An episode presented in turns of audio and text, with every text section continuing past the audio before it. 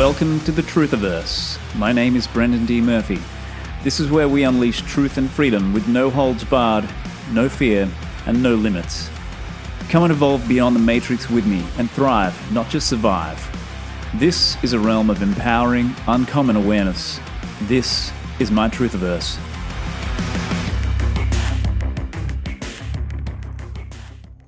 Hello and welcome to episode 30 of Truthiverse and part 3 of the Afterlife series. Hope you enjoyed the first two parts. This episode is based on a section from Chapter 3 of The Grand Illusion Book 2, which is possibly the most comprehensive exploration of the afterlife, survival, and immortality that has been done to date, at least the most comprehensive that I've seen. So the material here flows on from the previous episode's dive into the fascinating out of body experience. So, with all that said, let's get into this exploration of astonishing NDEs, that is, near death experiences. So, please take note. NDE is short for near death experience and I'll be referring to someone who's had an NDE as an NDEer or an experiencer. So keep those terms in mind. So, from 1975 to 2005, over 30 years, there were 42 studies covering over 2,500 NDE patients, which were published in journals and monographs.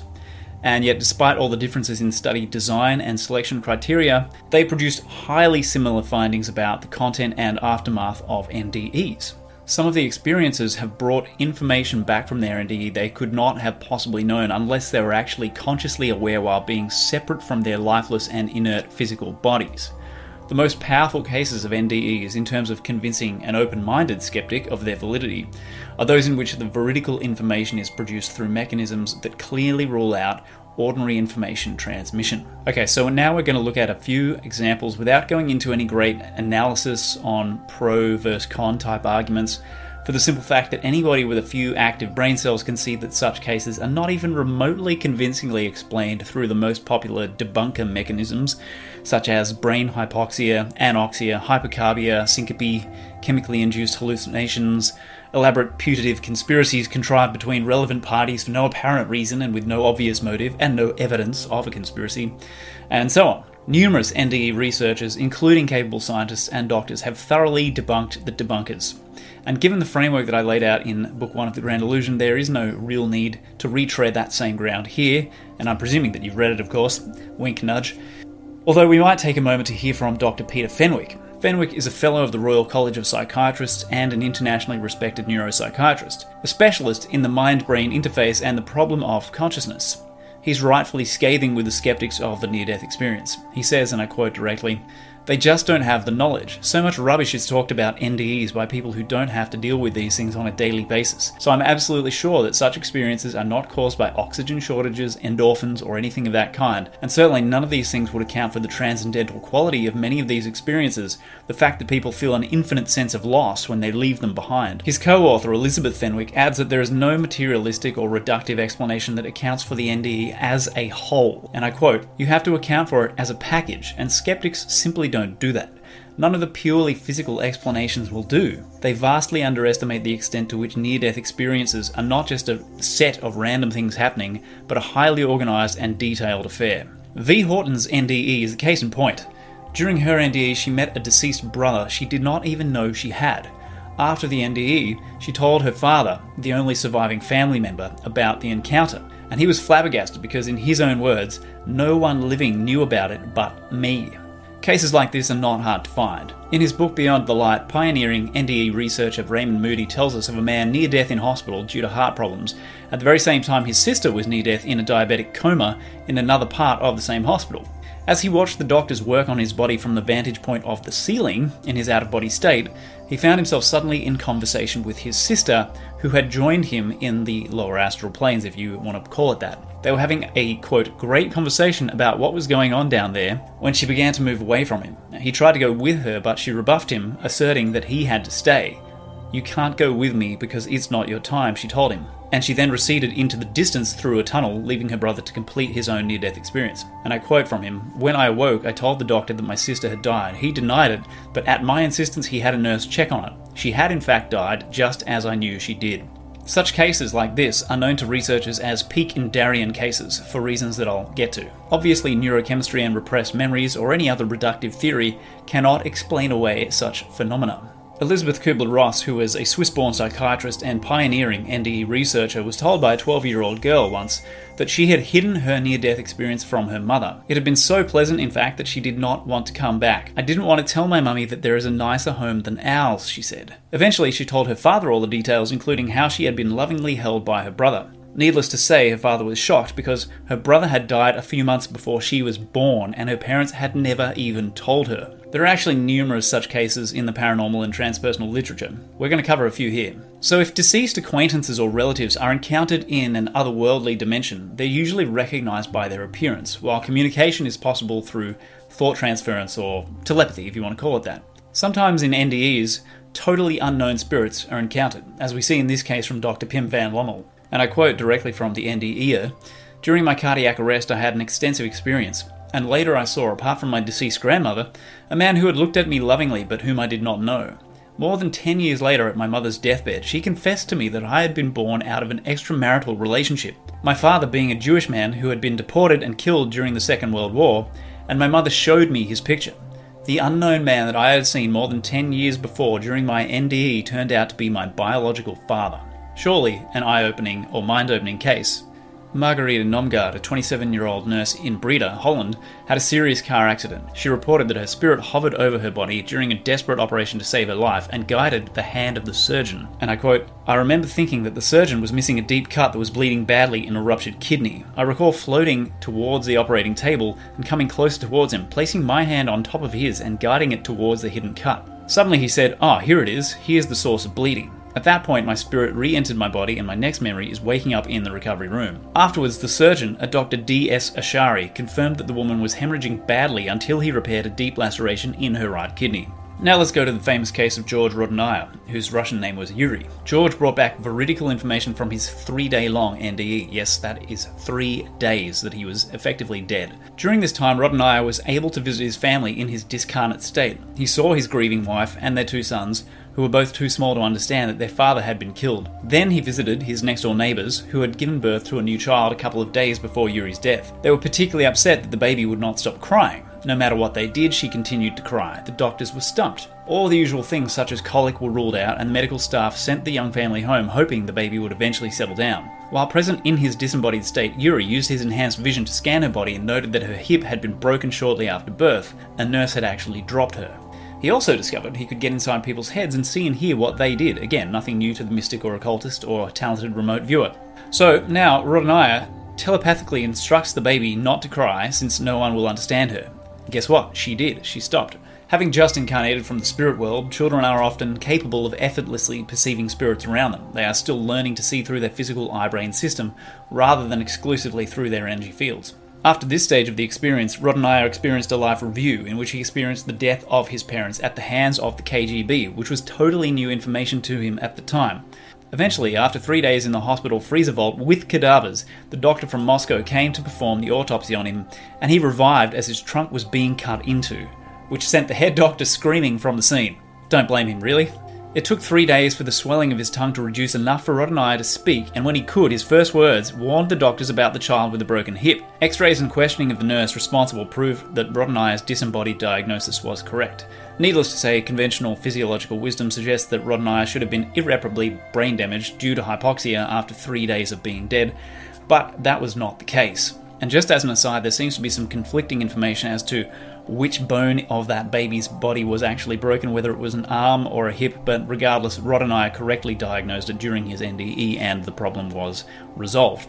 So, most staggering of all are those NDEs and deathbed visions involving two or more individuals. In one case cited in Michael Talbot's masterpiece, The Holographic Universe, as a female NDE found herself moving through the tunnel and approaching the realm of light, she saw a friend of hers on the way back. As they passed, the friend telepathically communicated to her that he had died but was being sent back. The woman, too, was eventually sent back, and after she recovered, she learned that her friend had suffered a heart attack at approximately the same time of her own experience. Experiences such as this speak to an objectively existing archetypal structure in the collective unconscious, allowing for shared experiences of the tunnel and other afterlife realms. The so called imaginal realm does not consist of the imaginary. There is a difference. And we might note that attempts to explain the tunnel experience as a Freudian phenomenon have failed spectacularly, despite being promoted by the likes of Barbara Honegger and Carl Sagan himself. This idea was demolished by Susan Blackmore's 1983 study Birth and the OBE, an unhelpful analogy, which found, and I quote, no significant relationship between OBEs and type of birth, nor between tunnel experiences and birth. So, tunnel experiences are not imprinted subconsciously by travelling through the birth canal, and people who are born by C section still have OBEs. Period. We might ask ourselves can the birth experience really explain the shared NDEs that we've discussed so far? Another amazing case of shared experience details Stephen's and Debbie's drowning experience in a river of North Carolina in the US. This story is documented by a researcher, PMH Atwater. Stephen and Debbie had been smoking cannabis and, bored, decided, quite stupidly, to run the knee high rapids, which quickly led to their being swept off their feet and dragged downriver. Succumbing to the water, Stephen found it taking on a golden glow. Time stopped and he experienced total peace and serenity, followed by his life review. This finished with an aerial perspective of his own funeral where he saw himself in the casket surrounded by family and friends. Then, as if some benevolent force engulfed him, he was suddenly thrust out of the water gasping for air. He grabbed Debbie's hair and swam for the rocks, and he recalled, as she describes what she went through, it became apparent that we both had the same experience underwater the golden glow, the serenity, seeing our lives flash before us, floating over a funeral, and seeing ourselves in a casket. The intervention that saved Stephen's and Debbie's lives has all the hallmarks of a daimonic intervention, that is, what we might call an intervention by the higher self, as it's known in so called New Age circles. And some of the features that indicate this are the stopping of time and the emergence of a golden glow in the water, as well as the accompanying peace and serenity. And I get much deeper into this whole discussion about daemons and higher selves and this kind of thing, the other layers of the self in the book. These are very rich tangents that we, we don't have time to get into here. There's another amazing case which is documented in a book called The Fingerprints of God, where Arvin S. Gibson tells the story of Jake and his firefighting crew who became trapped on a steep mountainside when the wind changed suddenly on them. Suffocated from the lack of oxygen, the members of this specialist crew, consisting of 22 person units, dropped to the ground one by one, only to find themselves standing over their bodies in the air. Jake noticed fellow firefighter Jose, who'd been born with a defective foot, and exclaimed, Look, Jose, your foot is straight. A bright light now appeared, and Jake was greeted by his deceased great grandfather, who explained that none of the crew who chose to return to their bodies would suffer ill effects from the fire. As Jake walked back up the hill, protected in a bubble from the intense heat, he noticed that some of his metal tools had actually melted. It was so intensely hot, and yet he was completely unscathed. In chapter 1 of Book 2, I talk about Daniel Home, who attributed his paranormal talents, including imperviousness to fire, to the presence of his attending spirits, as he called them. Reaching safety, the firefighting crew gathered in awe and reverence. They knelt in prayer and thanked the Lord, as they put it. In comparing personal accounts, the men and women were astonished that they had each undergone some type of NDE. After rescue, each crew member confirmed the mutual event. Some claimed to have talked to each other while out of body, just as Jake did when he pointed out Jose's foot was normal. Separately, each of these claims was verified. All involved had met deceased relatives as part of their scenario and had to choose whether or not they would return to Earth. As we see in so many cases of NDEs, there is a choice given to the person as to whether or not they want to actually come back into their body and resume their life and live their life out. It was Italian parapsychologist Ernesto Bozzano who reportedly was the first to notice that dying people mainly see visions of dead people. He reasoned that if such visions were merely subjective hallucinations produced by dying brains, then why not see living people as well as dead people? I mean, if these visions were merely concocted by a malfunctioning brain, then why the consistency between so many thousands of reports? Why do we not see NDEers having visions of Santa Claus or the flying spaghetti monster or honest politicians or well informed skeptics or other implausible or impossible? Possible things. Deathbed visions are renowned for producing elevated, even ecstatic states of consciousness in the dying person. If this was really just a dying brain playing up, wouldn't we expect disorganized thought, disorientation, fear, and other kinds of signs of malfunction or physiological distress? But that is not what we find. In 1961, Karlis Osis undertook a major scientific study of deathbed visions in which he found some very interesting anomalies, including two patients, one who was schizophrenic and the other senile, who recovered their normal mental functions just before death. Facts that clearly do not support the dying brain hypothesis of the reductionists. Philosopher Michael Grosso supplies similar cases of this nature in Chapter 2 of his well conceived book, Experiencing the Next World Now. In his book Synchronicity, the great Carl Jung tells us the story of a woman who had lapsed into a coma, suffering a genuine heart collapse followed by syncope due to cerebral anemia. And I'm quoting there That was the medical diagnosis. And she finds herself hovering around the ceiling, observing with great lucidity and bemusement the antics of the panicked doctor as he paced hurriedly back and forth in the room, apparently not knowing what to do. The next day, when she felt a little stronger, she made a remark to the nurse about the incompetent and, quote, hysterical behaviour of the doctor during her coma. The nurse strenuously denied this criticism, believing the patient had been completely unconscious at the time and could not have known anything of what transpired. Only when she described in full detail what had happened during the coma was the nurse obliged to admit that the patient had perceived the events exactly as they happened. The doctor was panicking and pacing. Everything she saw in her out of body state was accurate. To Jung, it was remarkable that, quote, it was not an immediate perception of the situation through indirect or unconscious observation, but that she saw the whole situation from above. And this is the case with many NDEers. Jung himself experienced an NDE in 1944 in which he found himself rising rapidly to a point far above the Earth, which I comment on in detail in Book 2. In the end, he was actually genuinely annoyed and angered at being revived.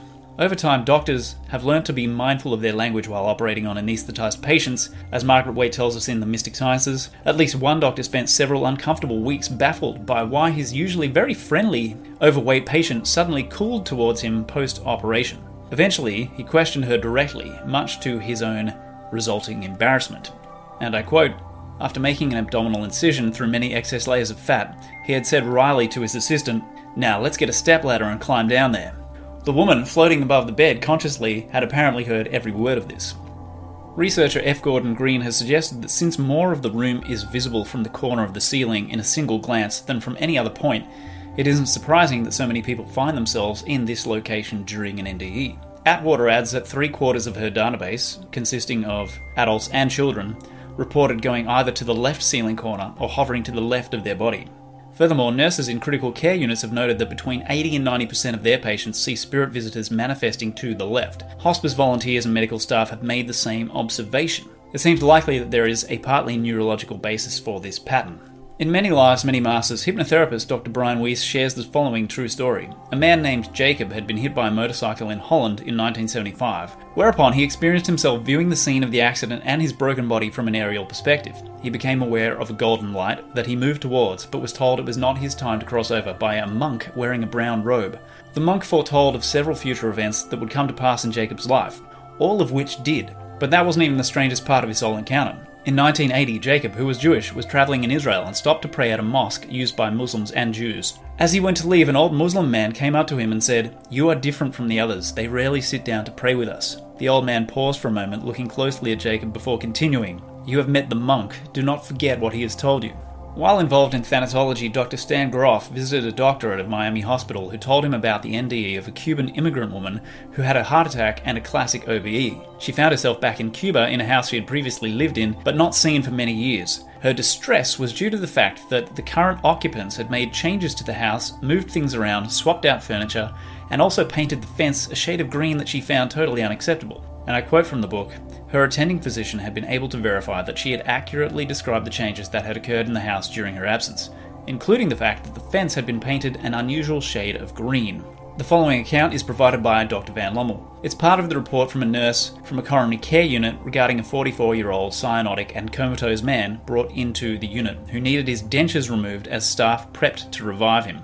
Only after more than a week do I meet again with the patient who is by now back on the cardiac ward. The moment he sees me, he says, Oh, that nurse knows where my dentures are. I'm very surprised. Then he elucidates. You were there when I was brought into hospital and you took my dentures out of my mouth and put them onto that cart. It had all these bottles on it, and there was this sliding drawer underneath, and there you put my teeth. I was especially amazed because I remembered this happening while the man was in deep coma and in the process of CPR. It appeared that the man had seen himself lying in bed, that he had perceived from above how nurses and doctors had been busy with the CPR. He was also able to describe correctly and in detail the small room in which he had been resuscitated, as well as the appearance of those present, like myself. It's easy to see from the preceding material that veridical psi and OBE perceptions cannot be accounted for by a reductive dying brain hypothesis. We need another explanation. The obvious explanation is survival of consciousness outside the body. The fact that consciousness is associated with the body normally and can be dissociated. under circumstances including NDEs and OBEs. And it's also worth noting, while we are debunking the would be debunkers of psi and near death experiences, that Dr. Bruce Greyson in 2006 found over a period of 20 years, NDE accounts did not significantly change over time and were not embellished, that is, they were not exaggerated and they didn't change. The accounts were reliable and vividly remembered. Additionally, an important 2014 study by Dr. Arianna Palmieri and colleagues at the University of Padova, Italy, demonstrated that Quote, NDE memories were similar to real memories in terms of detail richness, self referential, and emotional information. Moreover, NDE memories were significantly different from memories of imagined events. In sum, and I will quote, the EEG pattern of correlations for NDE memory recall differed from the pattern for memories of imagined events. In conclusion, our findings suggest that at a phenomenological level, NDE memories cannot be considered equivalent to imagined memories, and at a neural level, NDE memories are stored as episodic memories of events experienced in a peculiar state of consciousness.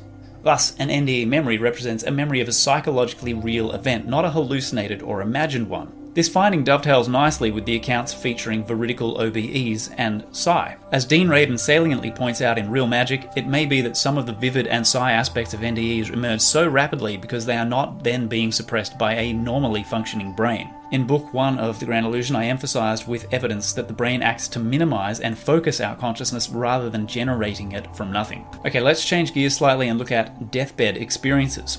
In a few instances, or more than a few, people have expressed the feeling that the love or prayers of others have in fact pulled them back from the brink of death in their out of body state. That is, regardless of their own wishes or determination to either leave the earth plane or stay.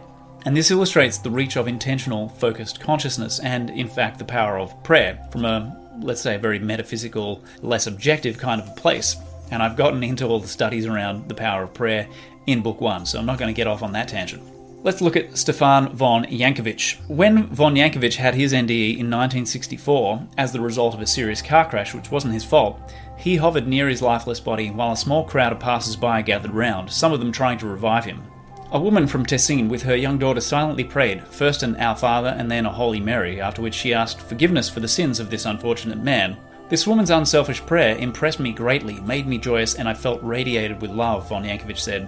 He found that he could hear the woman's silent prayer in his out of body state and the thoughts of everyone else nearby. In the end, a shot of adrenaline in the heart from a passing doctor revived him, and his badly injured body eventually recovered. He later became good friends with the doctor, in fact. The praying woman stuck in his mind, too. Von Jankovich, lucid and hovering ghost like nearby, noticed the woman's truck and saw that it belonged to the family business. The name of the Swiss town was also displayed on the side, and he used that information to track her down three years later. When he found her and told her that he was the man she had prayed for at the accident site, they wept together. Prayer was also instrumental in Dannion Brinkley's return from his OB state after being hit by lightning. He felt great love emanating from his friend Tommy, who was begging him to come back to life. As he focused on Tommy, Brinkley felt himself become denser. Suddenly, he was in his body again and looking up at the sheet that hospital staff had pulled over his lifeless body to transport him to the morgue. And I go into Brinkley's story in more depth in the book because it is definitely worth investigating in more detail. But back to prayer. Sometimes prayer is less welcome. Intention is everything. One woman's elderly dying aunt told her that she'd been over to the beyond, the other side, and wanted to stay in that beautiful place, but the prayers of her family were holding her on the earth plane. After they stopped praying, her aunt died shortly thereafter and was able to move on.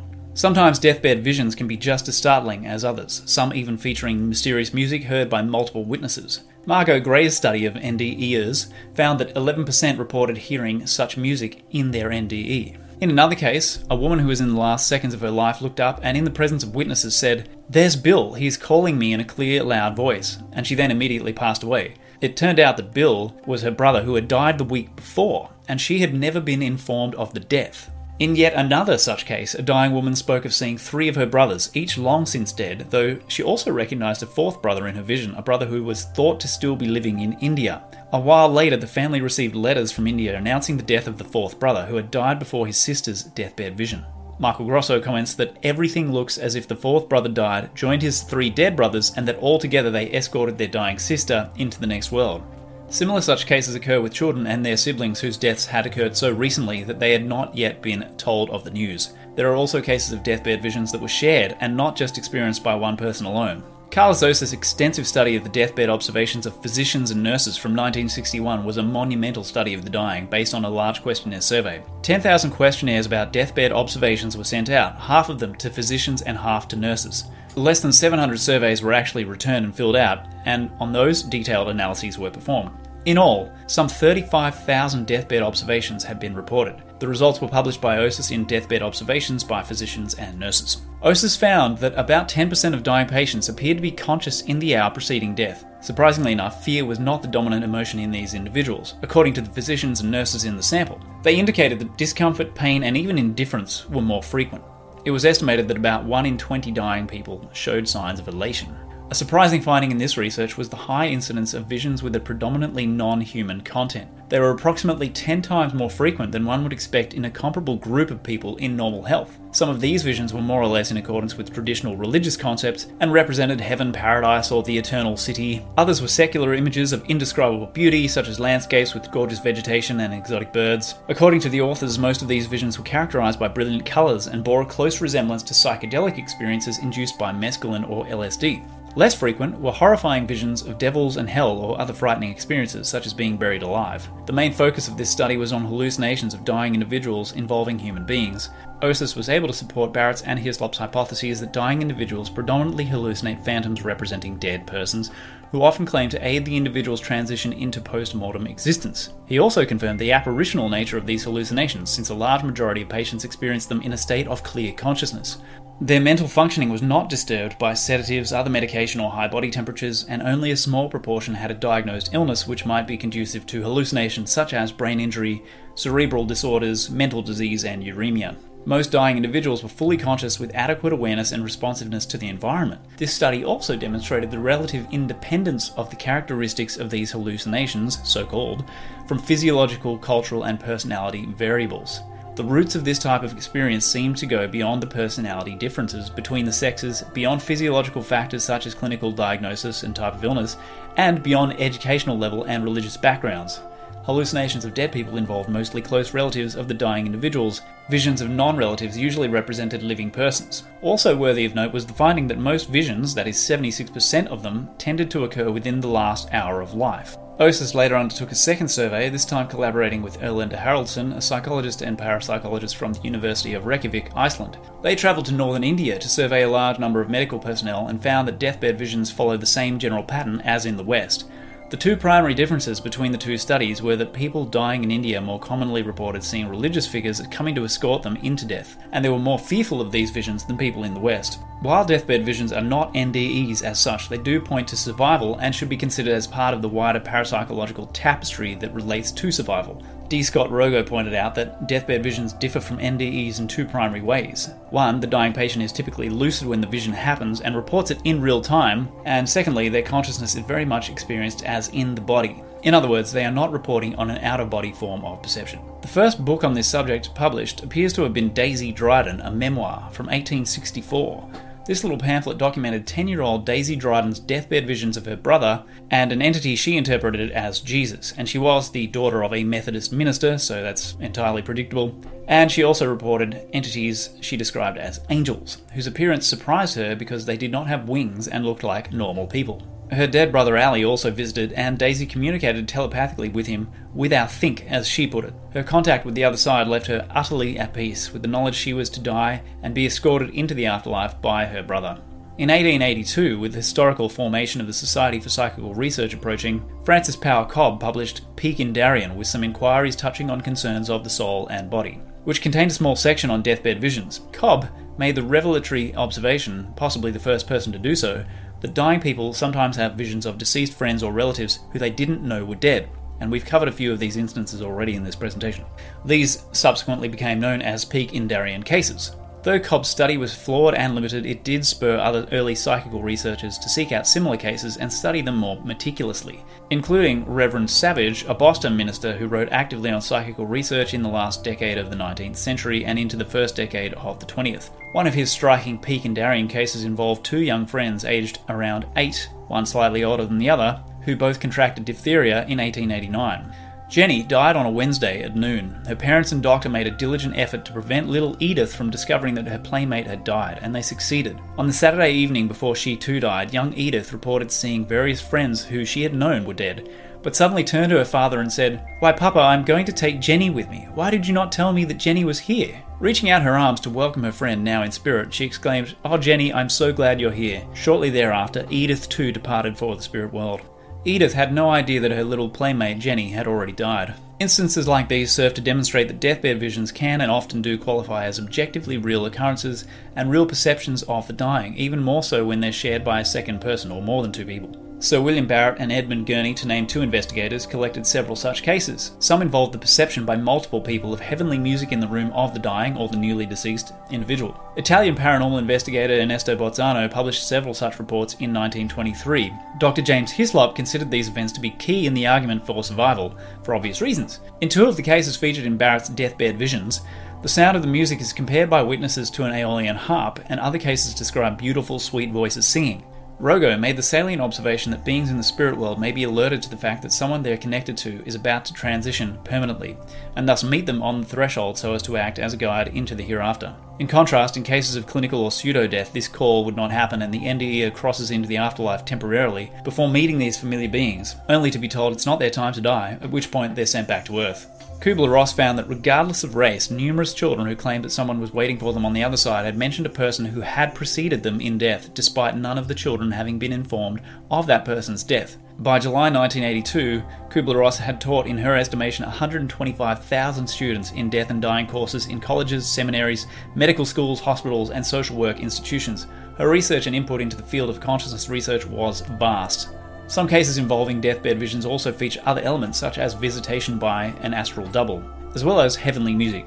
A case from 1879, cited by William Barrett in Deathbed Visions, involves a mother and her two young girls, Minnie and Ada, 8 and 9 years old respectively.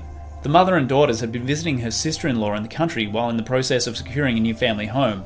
Having bought the new home near London, the mother sent the two girls there with their nurse by train, following herself several hours later. Sadly, that evening, both girls suddenly became ill and were diagnosed with severe smallpox, and both died within the week. Minnie transitioned first. The day after little Minnie was buried, the bereaved mother was watching with resignation Ada's last hours. Suddenly, the sick child woke up from a kind of stupor and exclaimed, Oh, look, Mama, look at the beautiful angels, pointing to the foot of the bed. Mrs. G saw nothing but heard soft, sweet music which seemed to float in the air. Again, the child exclaimed, Oh, dear Mama, there is Minnie. She has come for me. She smiled and appeared greatly pleased. At this moment, Mrs. G distinctly heard a voice say, Come, dear Ada, I am waiting for you. The sick child smiled once again and died without a struggle. There is more, however, to this story. On the evening of the very same day that they left the sister in law's home to travel to London, the same evening the girls became ill, one of them walked into the room of the house that they had left that morning, which is a physical impossibility, where a cousin, to whom she was much attached, was sitting at his studies and said to him, I am come to say goodbye, Walter. I shall never see you again. Then, kissing him, she vanished from the room. It appears that the very much startled Walter was visited by the astral double of the sick young girl in London before she passed. In Greyson's excellent 2010 article on Darien cases, he provides, among other excellent examples, one from hospice nurses Maggie Callanan and Patricia Kelley. They documented the story of a 93 year old Chinese woman who was dying of cancer and having recurrent visions of her deceased husband calling her to join him. And I quote from Greyson's article here one day, much to her puzzlement, she saw her sister with her husband, and both were calling her to join them. She told the hospice nurse that her sister was still alive in China and that she hadn't seen her for many years. When the hospice nurse later reported this conversation to the woman's daughter, the daughter stated that the patient's sister had in fact died two days earlier of the same kind of cancer, but that the family had decided not to tell the patient to avoid upsetting or frightening her. And so when the daughter revealed to her elderly dying mother the truth about her sister passing away two days earlier, the dying mother relaxed and transitioned peacefully not long thereafter. Overall, in the bulk of near death experiences, the vast majority of people or spirits encountered are dead, as we have noted. They're not always known to have been deceased either, in some cases. In 2001, Emily Kelly published a report on 274 NDEs. These were from the larger pool of the University of Virginia's database, which contained 550 NDEs at the time. Of Kelly's 274, 200 of them did not feature encounters with other beings, while 74 did. Only 4%, that is 11 of them, reported seeing living people they knew at the time. By far, most beings encountered in near death experiences were deceased or others unknown. In 2010, the collection had grown to 665 NDEs, and Greyson, who was also at the University of Virginia, reported that 138, that is 21% of them, included a purported encounter with a dead person, whereas only 4% of them included an encounter with a living person. The bottom line is that people having genuine NDEs tend not to hallucinate the living. In Osis and Haraldsson's monumental study, they found when familiar people are present in dreams or hallucinations, they're much more likely to be both alive and from recent memory. So there is a clear point of distinction between near death experience visions and the beings who present in dreams or hallucinations. They aren't the same thing. Kelly found that of her 553, 74 of them, that is 13%, featured deceased people, which falls between the 8% reported by Ken Ring in 1980 and the 39% reported by the Fenwicks in 1995. And if you're wondering about your furry beloveds, only two people out of Kelly's 274 reported seeing pets. But that's another tangent. Another significant finding was the relevance of actually being close to death and the increased chances of encountering spirits. And I quote Among 130 people who were close to death, 28, 22%, encountered a deceased person, whereas among 107 people who were not close to death, only 9, that is 8%, encountered a deceased person. Kelly also noticed a correlation between seeing a light and seeing deceased people. 89% of those who saw deceased people, quote, also reported seeing a bright light, an incidence significantly higher than that among participants not seeing deceased persons. Kelly and Greyson were both drawing on the University of Virginia's NDE database for these reports. As of 2020, it included 1,008 experiences, although Greyson informed me not all of them had answered all questions. In an email, Greyson informed me out of 711 NDEers who answered a question about whether they met in their NDEs persons not physically present, 65% of them answered yes. 43% of respondents said they met deceased persons in their NDEs, and 9% said they met a living person. Additionally, 40% reported meeting in their NDEs a person they could not identify, and 39% reported sensing a presence without actually seeing anyone. Just to quickly comment on the percentage of people who report seeing a living person, if you saw the previous episode on astral adventures, you will already understand that people who are living can dislocate their consciousness from their body and function remotely. So it is actually quite possible that these people having NDEs were encountering, in a real way, living humans who are in an OB state, out of body state. Working together, Stevenson, Cook, and Owens had previously shown the light in NDEs was reported more frequently when people were actually near death as opposed to not near death. Thus, there is a clear NDE tapestry of interwoven elements, an identifiable pattern that strongly favours the survival hypothesis. Further thwarting the claim of skeptics that NDEs simply hallucinate who they most want or expect to see when they die is the simple fact that often the spirit who does greet them is either completely unexpected or even unknown to them. In 32% of Kelly's sample, basically a third, the encountered being had either a poor or distant relationship with the NDE experiencer, or with someone who had died before the NDE was born and had never even known them.